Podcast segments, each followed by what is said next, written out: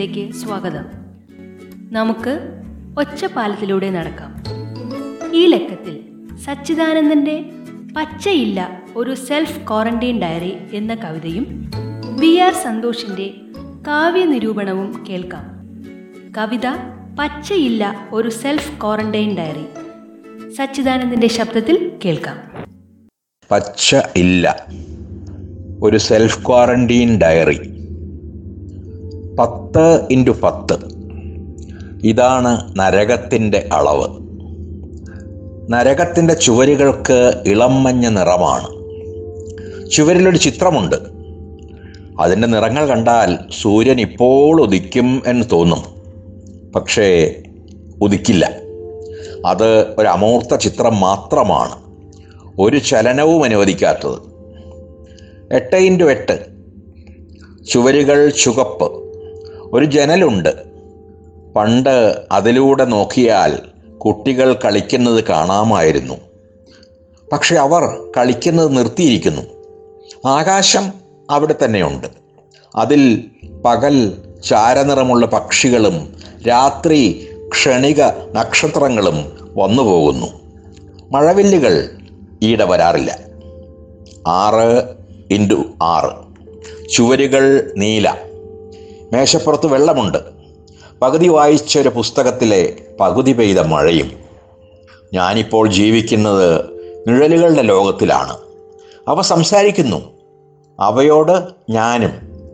ചിലപ്പോൾ കവിത പോലും ചൊല്ലാറുണ്ട്. നിഴലുകളോട് നിഴലുകളെക്കുറിച്ച് നിഴലുകളുടെ ഭാഷയിൽ എഴുതിയവ.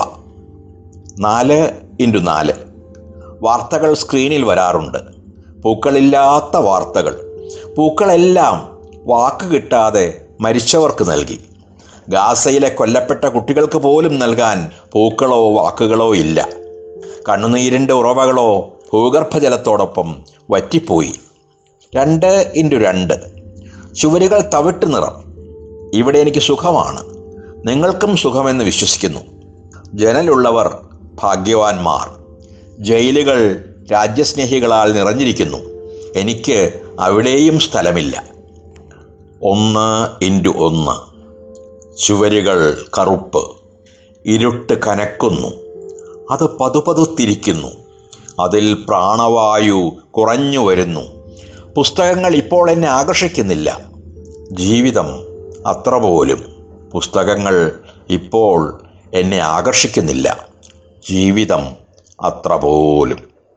ഇനി നമുക്ക് ഈ കവിതയെ അടിസ്ഥാനമാക്കി വി ആർ സന്തോഷിന്റെ പച്ചയില്ല സംവേദനത്തിലെ പച്ച കേൾക്കാം. അവതരിപ്പിക്കുന്നത് സുമ.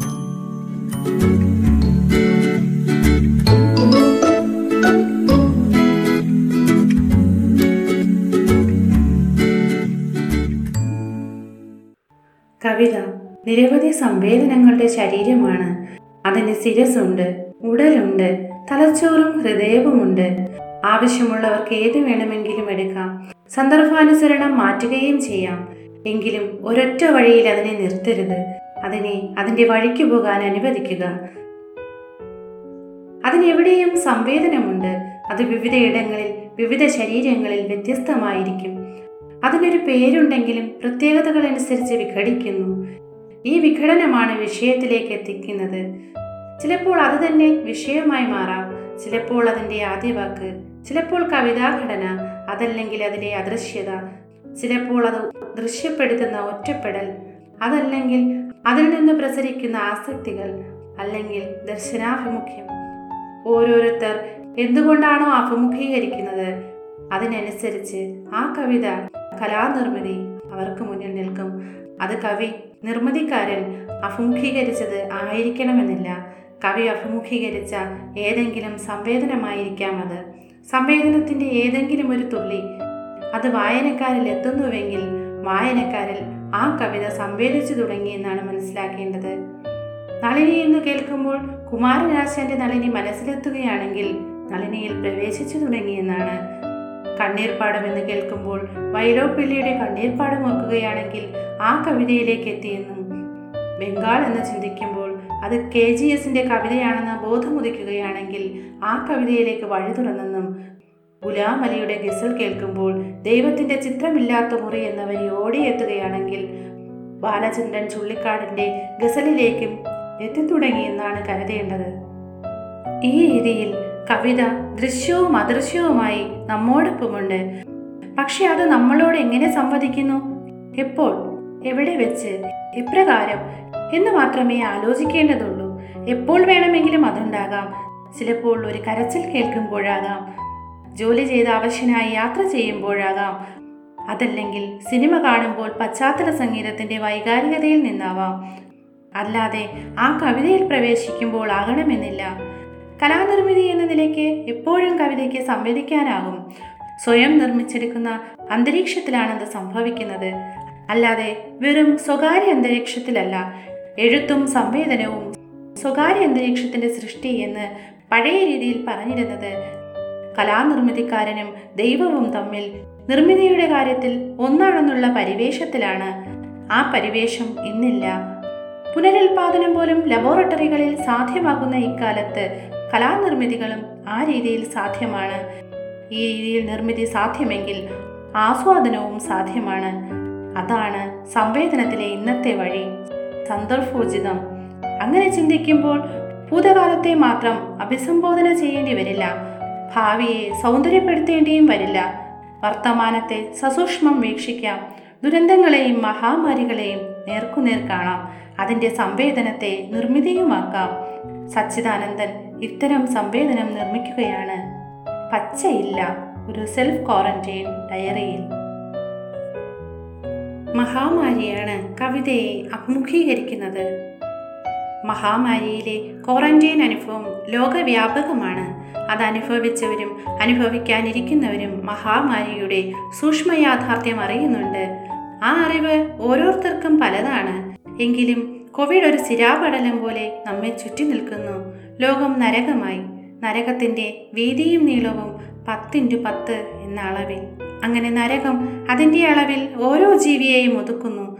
അതൊരു മുറിയുടെ വിസ്താരമാണ്. സ്വാഭാവികമായും കോവിഡ് ബാധിതരുടെ പ്രപഞ്ച വിസ്താരം. ആ പ്രപഞ്ചത്തിൽ ചുരുങ്ങി ചുരുങ്ങി കോവിഡ് ബാധിതർ സ്വയം നരകമായി തീരുന്നു ഈ രീതിയിൽ പ്രപഞ്ചം നരകമായാലോ? ആ നരകത്തിൽ ഒരു മുറി മാത്രം ലഭിച്ചാലോ? ആ മുറിയിലെ സാഹചര്യം എന്തായിരിക്കും? അതെങ്ങനെ ബാധിക്കും? എങ്ങനെ ആ മുറി ലോകത്തെ കാണിക്കും? അതാണ് സച്ചിദാനന്ദൻ പച്ചയില്ലയിൽ വെളിപ്പെടുത്തുന്നത്. രോഗാവസ്ഥ ജീവികളെ നരകത്തിലെത്തിക്കുമെന്ന വസ്തുത നിലനിൽക്കുന്നതിനാൽ ഈ കവിത ആ അവസ്ഥയിലേക്ക് തിരിയുന്നു. നരകം അങ്ങനെ രോഗാവസ്ഥയായി മാറുന്നു. അത് ലോകത്തിലെ എല്ലാവർക്കുമായി മുറി തുറക്കുന്നു. അടഞ്ഞ മുറി. അടഞ്ഞ മുറിയിലെ ചലനയിന്മില്ലായ്മ തന്നെ രോഗാതുരതയെ സംവേദിപ്പിക്കുന്നു. ഇളമഞ്ഞ നിറമുള്ള ചുവരും അതിൽ സൂര്യൻ ഉദിക്കുമെന്ന നിലയിലുള്ള അമൂർത്ത ചിത്രവും നരകം നൽകുന്ന വേദനയ്ക്ക് തുല്യമാകുന്നു. മധ്യകാലഘട്ടത്തിൽ നരകമെന്നത് അക്കാലത്തെ ജീവിതത്തിന്റെ പൊള്ളലും വേദനയുമായിരുന്നുവെന്ന് നരകചിത്രങ്ങളിലൂടെ വില്യം ബ്ലേക്ക് വെളിപ്പെടുത്തിയിട്ടുണ്ട്. അക്കാല സംഭവങ്ങളിൽ നിന്ന് വ്യത്യസ്തമാണെങ്കിലും ആ സംവേദനത്തിന്റെ വ്യസന വ്യാപനങ്ങളാണ് പച്ച ഇല്ലാതാകുന്നതിലൂടെ പകരുന്നത്.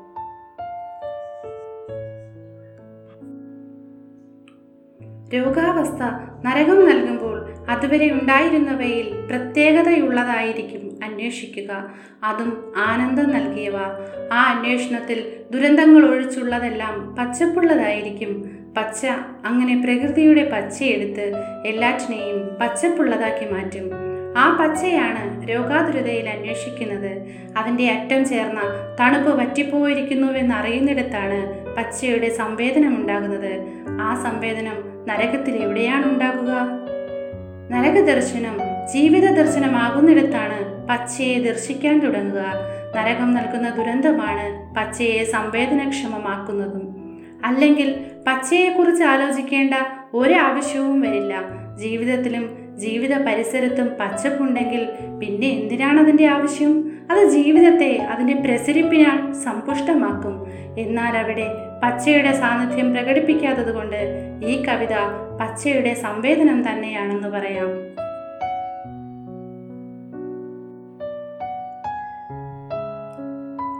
ആറു ചെറുഭാഗങ്ങളാണ് ഈ കവിതയ്ക്കുള്ളത്. പത്തിന്റു പത്ത് എട്ടിന്റു എട്ട് ആറിന്റു ആറ് നാലിന്റു നാല് രണ്ടിന്റു രണ്ട് ഒന്നിന്റു ഒന്ന്. പത്തിൽ നിന്നും ഒന്നിലേക്ക് ചുരുങ്ങി സമൂഹ ജീവിതം ഇല്ലാതാകുന്ന ഒന്നെന്ന അവസ്ഥ അത് ബയോപൊളിറ്റിക്സിന്റെ ശോഷണം കൂടിയാണ്. അങ്ങനെ ലോകവ്യാപകമായി രോഗാതുരിത മനുഷ്യബന്ധങ്ങളെ ചുരുക്കി എല്ലാ പ്രവർത്തനങ്ങളും ഒരു കേന്ദ്രത്തിൽ എത്തിച്ചിരിക്കുകയാണ് ഇത് ബഹുത്വം അനിവാര്യമല്ലെന്ന് വരുത്തിയിരിക്കുന്നു. സമൂഹം അതിന്റെ ഘടനയിൽ ശോഷിച്ച് വ്യക്തി ക്രിയാത്മക ശേഷി ഇല്ലാത്തതായി മാറിയിരിക്കുന്നു. ഇതിപ്പോൾ വ്യക്തിയുടെ ഉടലിലും മനസ്സിലും പ്രവർത്തിക്കുന്നുണ്ട്. അങ്ങനെ സ്വയം ഓഷിസ്റ്റുകളോ അസൈലങ്ങളോ ആയി തീർന്നിരിക്കുന്നു. പത്തിൽ നിന്നും ഒന്നിലേക്കെത്തുന്ന ഈ പ്രവണത അത്തരം നൈരാശ്യങ്ങളെയാണ് ഉണർത്തുക. അത് സ്വയം കുറച്ചു കുറച്ചില്ലാതാകും അത് ശ്വാസത്തിന്റെ ഗതി പോലെയാണ്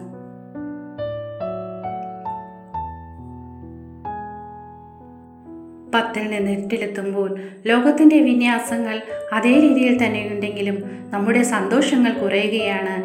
ആകാശം പകൽ രാത്രികൾ ഉണ്ടെങ്കിലും ആനന്ദത്തിന്റെ ഏഴഴകുകൾ അവിടെ ഇല്ലാതാകുന്നു മഴവില്ലുകൾ പെട്ടെന്ന് വന്ന് വായുമെങ്കിലും അത് മനസ്സിനെ സന്തോഷത്തിലെത്തിക്കുന്നതാണ്.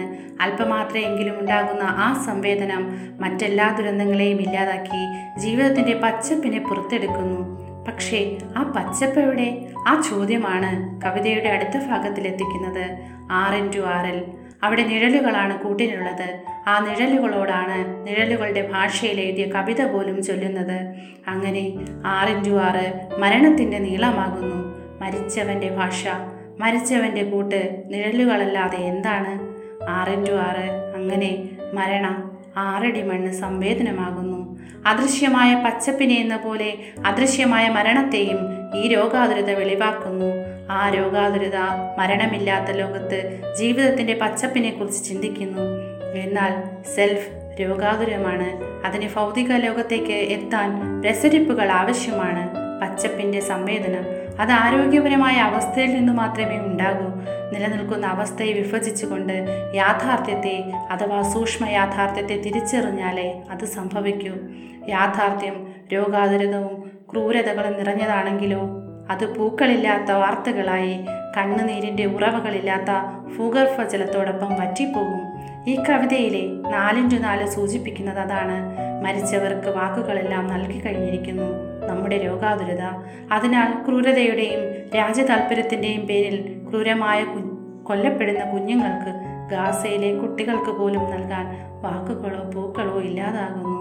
ഒരു ഭാഗത്ത് രോഗവും മറുഭാഗത്ത് മതത്തിന്റെയും ജാതിയുടെയും പേരിൽ ക്രൂരത അരങ്ങേറുമ്പോൾ നിശബ്ദമായി പോകുന്ന നമ്മുടെ ബോധത്തെ പച്ചയായി അറിയിക്കുകയാണിവിടെ നമ്മുടെ സംവേദനങ്ങളിൽ ആ പച്ചപ്പിന്റെ വെടിപ്പുണ്ടെന്നും അത് നമ്മുടെ നോട്ടങ്ങളെ സജീവമായി നിലനിർത്തുന്നുണ്ടെന്നും ഓർമ്മപ്പെടുത്തുന്നു. ആ ഓർമ്മപ്പെടുത്തലിലും സ്വയം പുറത്താക്കപ്പെടുന്നവനാണ് എവിടെ നിന്നും താനെന്ന് സ്വയം അറിയുന്നു. രോഗാതുരനായിരിക്കുന്നതിനാൽ കഠിന തടവിലാക്കപ്പെടുന്ന പോലെ ജനലില്ലാത്ത ലോകത്താണ് ജയിലുകൾ രാജ്യസ്നേഹികളാൽ നിറഞ്ഞിരിക്കുന്നതിനാൽ രാജ്യസ്നേഹം എന്നത് വിമർശനാത്മകമായിട്ടാണ് ഉപയോഗിക്കപ്പെട്ടിരിക്കുന്നത്. അവിടെയും സ്ഥാനം നഷ്ടപ്പെട്ടിരിക്കുന്നു. താൻ ആരെന്ന് സ്വയം ചോദിക്കുന്ന വേദനാജനകമായ അവസ്ഥയാണ് രണ്ടിന്റെ രണ്ട് സൂചിപ്പിക്കുന്നത്. അതിൽ നിന്ന് തന്നെ തനിക്ക് ജീവിതത്തിന്റെ പച്ചപ്പ് ആവശ്യമെന്ന് വരുന്നു. തന്നെപ്പോലെ അനാഥർക്കും ആ പച്ചപ്പ് ആവശ്യമെന്ന സംവേദനം ഇവിടെ കൈമാറുന്നുണ്ട്. എങ്കിലും ലോകം പൂർണമായും രോഗത്തിന്റെ കയ്യിലും മിക്കവാറും രാജ്യങ്ങൾ രാജ്യസ്നേഹികളുടെ കൈകളിലുമാണുള്ളത്. രോഗം അധികാരത്തിന്റെ കൈകളിലും അധികാരം ഈ രാജ്യസ്നേഹികളുടെ കൈകളിലുമായിരിക്കുമ്പോൾ അവിടെ എവിടെയാണ് സ്വതന്ത്രമായി കഴിയുക? ഇതിൽ നിന്നാണ് കവിതയുടെ ആറാം ഭാഗമായ ഒന്നിന്റെ ഒന്നിലെത്തുന്നത് അവിടെ കറുപ്പും ഇരുട്ടുമാണുള്ളത്. പ്രാണവായു കുറഞ്ഞിരിക്കുന്നു. പുസ്തകം ജ്ഞാനങ്ങൾ ആകർഷിക്കാതെയായിരിക്കുന്നു. ജ്ഞാനമല്ലാത്ത ലോകത്ത് എന്താണ് ആകർഷകമായിരിക്കുക? അവിടെ നിന്ന് തിരസ്കൃതമാക്കുന്നത് എന്തൊക്കെയായിരിക്കും? സത്ത എന്ന നിലയിൽ എന്തൊക്കെ ആഗ്രഹിക്കുന്നുവോ അതെല്ലാം തിരസ്കരിക്കപ്പെടും. സ്വയം അജൈവമായി തീരും. അതുകൊണ്ടാണ് ജീവിതം അത്ര പോലും ആകർഷിക്കുന്നില്ലെന്ന് പറയേണ്ടി വരുന്നത്.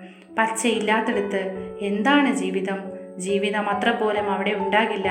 അതുകൊണ്ട് തന്നെ പച്ചയില്ല ജീവിതം അത്ര പോലും എന്ന് ചേർത്ത് വായിക്കുമ്പോഴാണ് ഈ കവിതയിൽ പച്ചയുടെ പ്രസക്തിയും സംവേദനവും ആരംഭിക്കുന്നത്.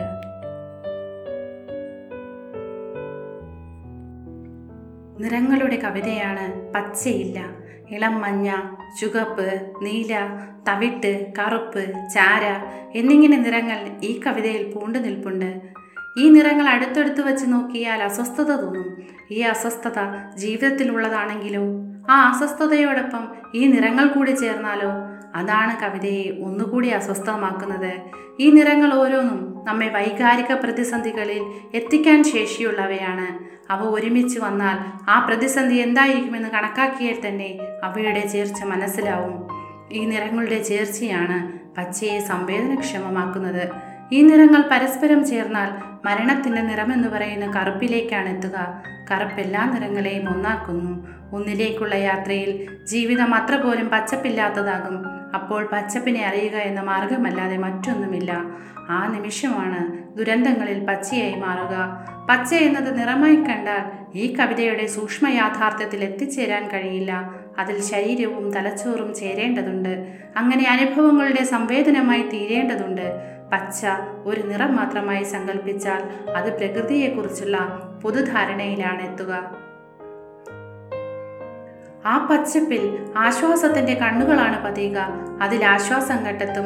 അതുവരെ ഉണ്ടായിരുന്ന വിഷമതകൾ അവിടെ വെച്ച് പോരുകയും ചെയ്യും. പച്ച നമ്മുടെ ഉള്ളിൽ പുതിയ സംവേദനം ഉണ്ടാക്കുകയും നാം മറ്റൊരു പുതിയ പ്രവൃത്തിയിലേക്ക് കടക്കുകയും ചെയ്യും. അതുവഴി പച്ച എന്നത് ഉണർവും പുതുചിന്തയുമായി മാറുന്നു. രോഗത്തിൽ നിന്ന് രക്ഷപ്പെടാനുള്ള പുതുചിന്ത അഥവാ ശരീരവും മനസ്സും പുറപ്പെടുവിക്കുന്ന സംവേദനം. അത് രോഗവുമായുള്ള സംവേദനമാണ്. രോഗത്തെ തോൽപ്പിക്കാൻ ശരീരം ചെയ്യുന്ന സംവേദനം. അതിലൂടെ ഇളം മഞ്ഞയും ചുകപ്പും നീലയും തവിട്ടും കറുപ്പും ചാരയും പച്ചയായി മാറുന്നു. ആത്മഗീതയിൽ ഒളിപ്പിച്ചിരുന്ന രോഗാതുരതയെ സെൽഫ് ക്വാറന്റൈനിലൂടെ പച്ചയായി മാറ്റുന്നു.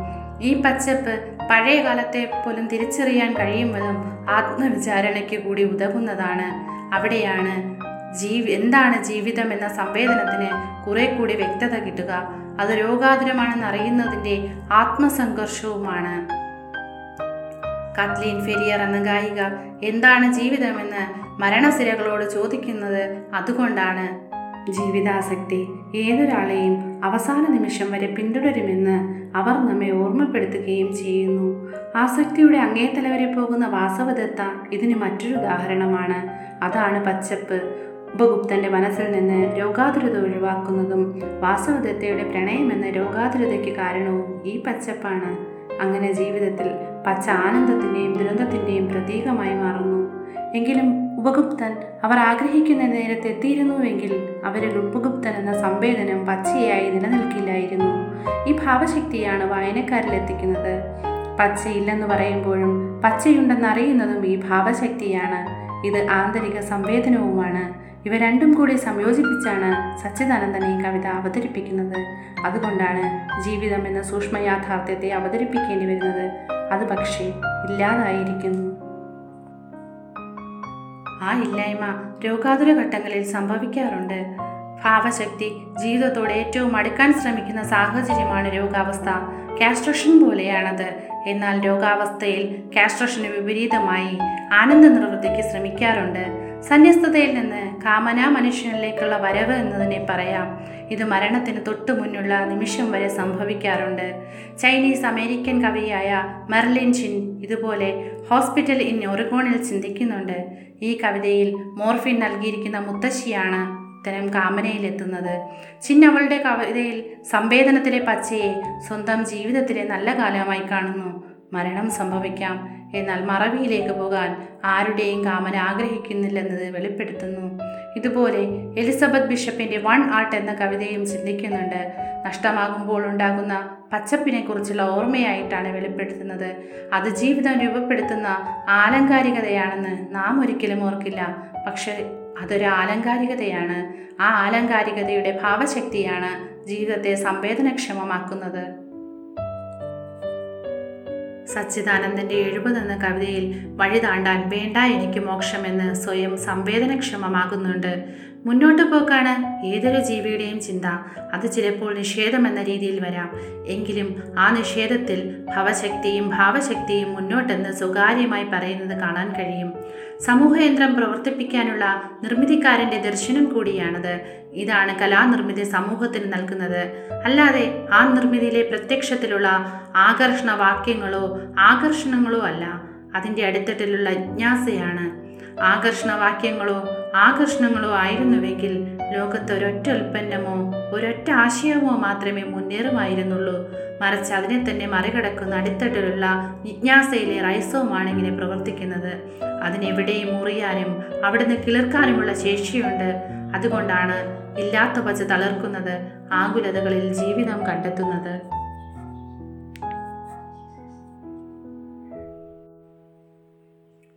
ഇരുളിന്റെ അറകളിൽ നിന്ന് ഓർമ്മയെടുക്കുക. സഫലമേ യാത്ര എന്ന് എൻ കക്കാട് ജീവിതത്തോട് പറയുന്നത്. ജീവിതത്തിന് മറ്റൊരു സഫലതയുണ്ടെന്ന് മനസ്സിലാക്കുന്നത് കൊണ്ടാണ്. ജനലിനപ്പുറത്ത് അന്തർഗാമിയായ ജീവിതമുണ്ട്. അത് പ്രപഞ്ചത്തെ അറിയുന്നതും തന്നിലെ തളർപ്പുകളെ വികസിപ്പിക്കുന്നതുമാണ്. വേദനകളെ വസന്തമാക്കുവാൻ അതിനാകും. നിഴലുകളുടെ ലോകത്ത് നിഴലുകളെക്കുറിച്ച് നിഴലുകളുടെ ഭാഷയിൽ എഴുതി കവിത ചൊല്ലാൻ കഴിയുന്നത് വേദനകൾ വേദനകൾ മാത്രമല്ലെന്ന് അറിയുന്നതിനാലാണ്. ഒരാവിഷ്കാരത്തിന് ദുരന്തത്തെ മാത്രമല്ല സംവേദിപ്പിക്കാനാകുന്നത്. അത് വിടർത്തുന്ന അനുഭൂതിയുടെ വസന്തമുകുളങ്ങളെ കൂടി പുറത്തെടുക്കാനാവും. അതുകൊണ്ടാണ് നിഴലുകളുടെ ലോകത്ത് പോലും നിർമ്മിതി നടത്താൻ കഴിയുന്നത്. അതുകൊണ്ടാണ് സച്ചിദാനന്ദൻ ഈ കവിതയിൽ അദൃശ്യമായി പച്ച കാണുന്നതും സംവേദനത്തിനായി വിട്ടു നൽകുന്നതും സ്വന്തം ശരീരത്തിലുണ്ടായ ക്യാൻസറിനെ കലാനിർമ്മിതിയാക്കി ട്രേസി എമീൻ ആവിഷ്കരിച്ചതും അതിനാലാണ് ഒരു ബോഡി പെർഫോമൻസിനേക്കാൾ നമുക്കത് അനുഭവിക്കാനായെങ്കിൽ നിഴലിൽ നിഴലായി ആവിഷ്കരിക്കപ്പെടുന്നതിന്റെ സംവേദനം അതിലുണ്ട്. താൻ ദുരന്തമാവുകയും കലാനിർമ്മിതിയായി മാറുകയും ചെയ്യുമ്പോൾ കല മുന്നേറുന്ന ദൂരത്തെയാണ് കാട്ടിത്തരുന്നത്. കലയ്ക്ക് രോഗാതുരതയെ അതിജീവിക്കാനാകുമെന്നാണത് പറയുന്നത്. ഇത് അധിവാസത്തിന് ശേഷമുള്ള ശ്രാദ്ധമല്ല നിരന്തര പ്രവർത്തനമാണ്. എങ്കിൽ മാത്രമേ അതിജീവിക്കാൻ കഴിയൂ. അതിനാൽ ഇല്ല എന്നുള്ളതാണ് ഇവിടെ അതിജീവനത്തിനുള്ള വഴി. ഇല്ല എന്ന സംവേദനമാണ് അതിജീവനത്തെ സാധ്യമാക്കുന്നതും. അങ്ങനെയല്ലായിരുന്നുവെങ്കിൽ സംവേദനം തിരിച്ചാകുമായിരുന്നു. അതിനാൽ പച്ചയില്ല എന്നത് പച്ച ഉണ്ടെന്നെടുത്തെത്തിക്കുന്നു. സെൽഫ് അതിനോട് ചേരുമ്പോൾ അത് അതിജീവനത്തെക്കുറിച്ചുള്ള നിർമ്മിതിയായി മാറുന്നു. യഥാർത്ഥത്തിൽ ഈ കവിത ഈ പേരിലൂടെ അതിന്റെ നിർമ്മിതിയെ തന്നെ മാറ്റിമറിക്കുകയും ചെയ്യുന്നു. അത് പച്ചയില്ല എന്നാകുകയും സെൽഫ് ക്വാറന്റൈൻ ഡയറിയുടെ ഭാഗമാകുകയും ചെയ്തതുകൊണ്ട് സംവേദനം വേറെയായി മാറിയെന്നു മാത്രം അതിന് ഉടലും തലച്ചോറും ഹൃദയവും ഉള്ളതുകൊണ്ട് ബയോജനറ്റിക് ഗ്ലോബലൈസ്ഡ് പവറിനെ ക്യാപിറ്റലിസം നേരിടേണ്ടതുമുണ്ട്. പച്ചയായി പച്ചയുടെ സംവേദനമായി.